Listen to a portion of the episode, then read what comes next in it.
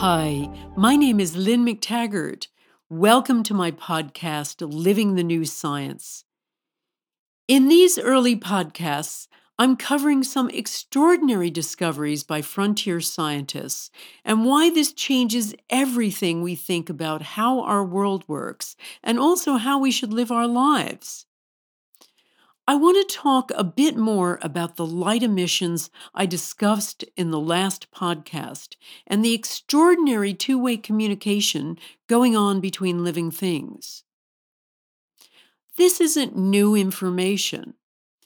In the 1960s, Cleve Baxter had made his name as the country's leading lie detector expert, but more importantly, he was among the first to propose that plants are affected by human intention. It was a notion considered so preposterous that it was ridiculed for 40 years. Baxter achieved his notoriety from a series of experiments that purported to demonstrate that living organisms read and respond to a person's thoughts.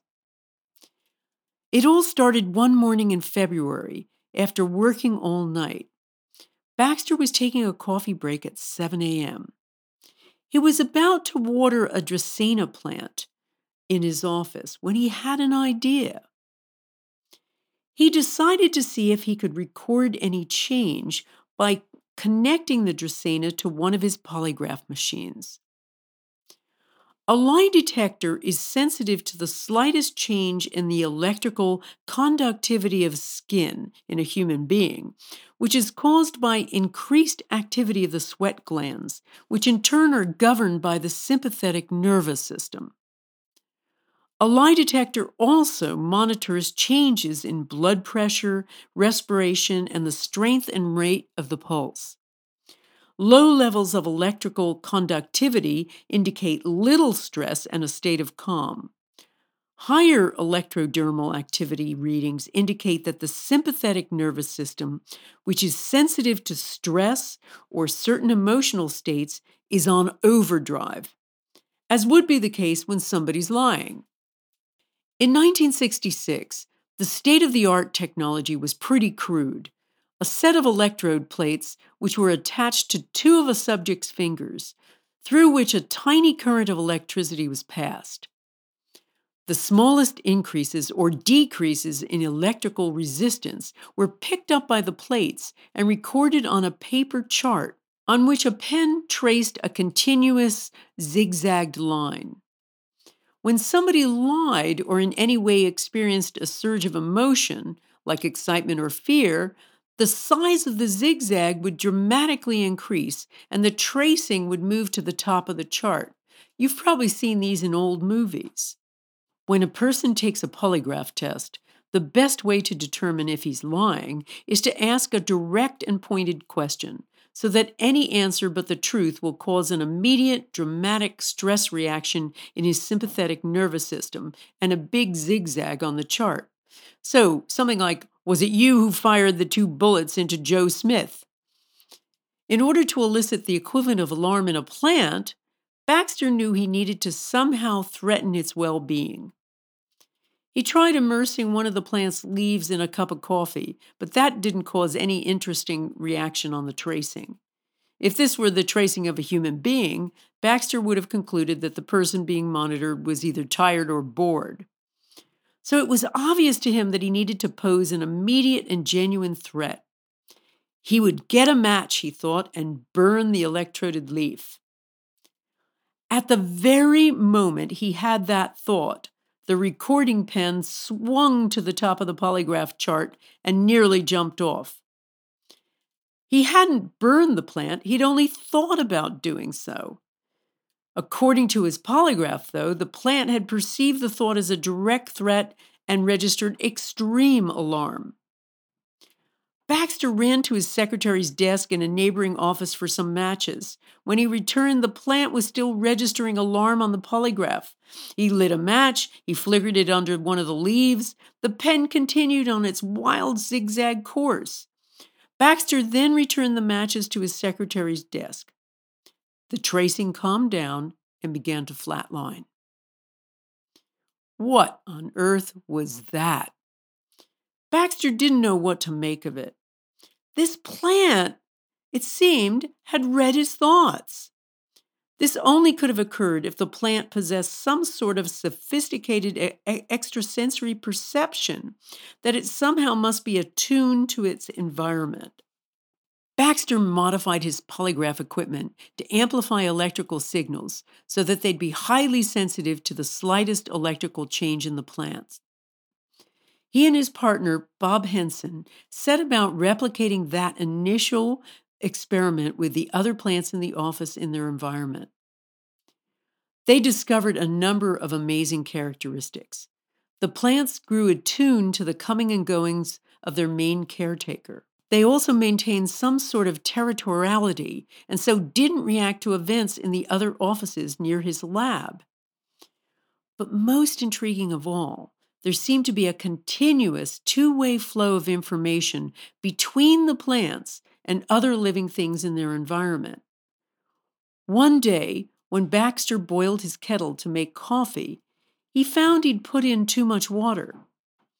But when he poured the residue down the sink, he noticed that the plants registered an intense reaction. Now, the sink wasn't the most hygienic. In fact, his staff hadn't cleaned the drain for several months. He decided to take some samples from the drain and examine them under a microscope. Doing that showed a jungle of bacteria that ordinarily live in the waste pipes of a sink. When threatened by the boiling water, had the bacteria emitted some sort of mayday signal before they died, which had been picked up by the plants? Baxter knew he'd be ridiculed if he presented findings like these to the scientific community. So he enlisted an impressive array of chemists, biologists, psychiatrists, psychologists, and physicists to help him design an airtight experiment. The only way to achieve this was to automate the experiment entirely.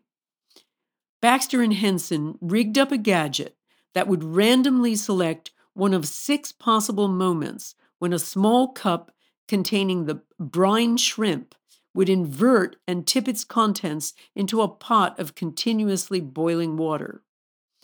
The randomizer was placed in a far room in his suite of six offices, with three plants attached to a polygraph equipment in three separate rooms at the other end of the lab. After flipping a switch, Baxter and Henson would leave the lab so that they and their thoughts would in no way influence the results. Baxter and Henson tried their test numerous times. The results were unambiguous. The polygraphs of the electroded plants spiked a significant number of times just at the point when the brine shrimp hit the boiling water. If plants could register the death of an organism three doors away, it must mean that all life forms were exquisitely in tune with each other. Living things must be registering and passing telepathic information back and forth at every moment, particularly at moments of threat or death. Baxter published the results of his experiment in several respected journals of psychic research and gave a presentation before the Parapsychology Association during one of its annual meetings. Parapsychologists recognized his contribution and replicated it in a number of independent labs. It was even glorified in a best selling book, The Secret Life of Plants. But among the mainstream scientific community, his research was disparaged as ludicrous, largely because he wasn't a traditional scientist, and he was ridiculed for what became known as the Baxter effect. Nevertheless, over the next 30 years, Baxter ignored his critics and stubbornly carried on with his research, as well as his polygraph business, eventually amassing file drawers full of studies of what he referred to as primary perception. A variety of plants that had been hooked up to his polygraph equipment showed evidence of a reaction to human emotional highs and lows, especially threats and other forms of negative intention but so did other living things like paramecia, mold cultures, eggs, and even yogurt. Baxter demonstrated that bodily fluids, such as blood and semen samples taken from himself and his colleagues, could also register reactions that mirrored the emotional state of their hosts. So when he removed them and moved them to places far away from the host, they still were registering what the host was registering. For instance, the blood cells of a young lab assistant reacted intensely the moment he opened a Playboy centerfold and caught sight of Bo Derek in the nude. These reactions weren't dependent on distance. Any living system attached to a polygraph reacted similarly to his thoughts, whether he was in the room or miles away. And we've certainly seen that with our intention experiments when we've sent thoughts to seeds. Um, when we were in Sydney, Australia, and the seeds were in Tucson, Arizona, they were 8,000 miles away. So these organisms and all of the organisms he's tested weren't simply registering his thoughts, they were communicating telepathically with all the living things in their environment. Plus, all the parts of the body are in such synchrony and registering the same thing that when you take something out of the body, like blood, it's still registering what you are registering. The live bacteria in yogurt displayed a reaction to the death of other types of bacteria and even evidenced a desire to be fed with more of its own beneficial bacteria. It must have felt threatened. Eggs registered a cry of alarm and then resignation when one of their number was dropped in boiling water. Plants appeared to react in real time to any break in continuity with living things in their environment. They even appeared to react at the moment when their caretakers, who were away from the office, decided to return. Although certain questions remain about Baxter's unorthodox research methods, the sheer bulk of his evidence argues strongly for some sort of primary responsiveness and attuning, if not sentience, present in all organisms, no matter how primitive. Baxter had to wait some years to discover the mechanism of this communication, which became apparent when physicist Fritz Albert Popp discovered biophotons. It was refined further when Konstantin Korotkov, a professor of quantum physics at St. Petersburg State Technical University in Russia, now called ITMO University, advanced Popp's ideas and equipment after working out that he could measure this faint light far more easily when he ran an electromagnetic field through it, which excited it hundreds of thousands of times and made it far easier to measure. Korotkov had become intrigued by the work of Semyon Davidovich Kirlian, a Russian engineer who claimed to be able to capture the human aura on film. Eventually, Korotkov came up with a means of improving on uh, Kirlian's rudimentary system and capturing this mysterious light in real time by stirring up the photons of a living system, stimulating them into an excited state so that they'd shine millions of times more intensely than usual. He developed what he called a gas discharge visualization technique, which made use of state of the art optics, digitized television matrices, and a powerful computer, a blend of photography, measurements of light intensity, and computerized pattern recognition. A computer program would then extrapolate from this a real time image of the biofield surrounding the organism and deduce from it the state of the organism's health. Korotkov has written five books on the subject, and attracted the attention of the Russian Ministry of Health, which recognized the importance of his invention in assessing health and diagnosing illness. And even by 2007, the GDV device was widely used as a general diagnosis tool and as a means to evaluate a patient's progress after surgery. The Russian Ministry of Sport had also begun to take notice of Korotkov and his machinery, using it to assess the state of athletes training for the Olympics. Outside Russia, now thousands of medical practitioners are using Korotkov's machines. Privately, Korotkov carried on with his own studies of what had really captured his imagination the connection between biofields and consciousness. He took GDV readings of healers and Qigong masters while they were sending energy and discovered remarkable changes in these light emissions. Korotkov then explored the effects of a person's thoughts on the people surrounding him. He asked a number of couples to send a variety of thoughts to their partners while they were standing within close range. Every strong emotion, whether love, hate, or anger, produced an extraordinary effect on the light discharge of the recipient. We've done these experiments with Dr. Korotkov and found that when we we have a group of people in an audience sending intention of love or even negative intentions to someone on stage, we can profoundly affect the light emissions coming from them.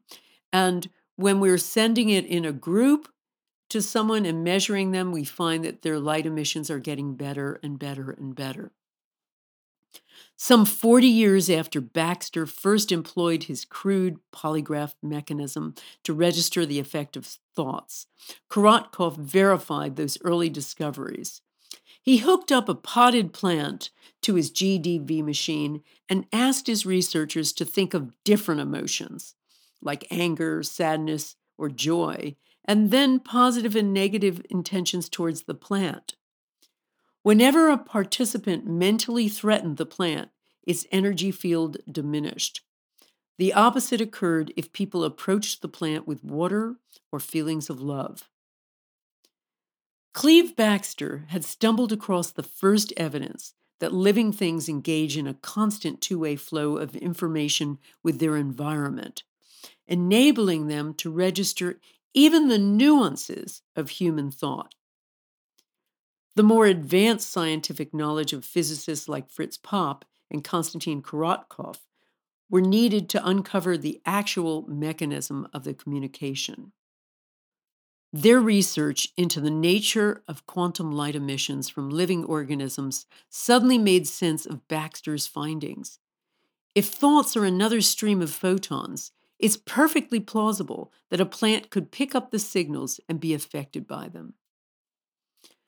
But here's the take home message from this podcast the work of Baxter, Popp, and Korotkov suggests something profound about the effect of intention and the fact that thoughts are not locked inside your head. The most important aspect of what all of them showed was evidence of a constant two way flow of information between all living things. Every organism, from bacteria to human beings, appears to be in perpetual quantum communication. This relentless conversation offers a ready mechanism by which thoughts can have a physical effect. What it means to you is something very simple. Every last thought you have is augmenting or diminishing someone else's or something else's light. So here's an experiment to try at home. If you have two near identical plants, or you buy two ni- near identical plants, or have them in your back garden um, or backyard, talk to one plant regularly and don't with the other for a month or two. Just ignore it. Then see how they're doing and whether you're having an effect. Once you've registered an effect, of course, start talking to them both. Another thing to do is to keep note of the effect you're having on your friends and family when you're in a bad mood, even when not in their presence, or a good mood. Even if you're silent about your moods, you're having an invisible effect on them. So, what you're thinking every minute of every day is definitely worth thinking about. Thank you for listening. And if you've enjoyed this podcast, be sure to register your response. Thanks again.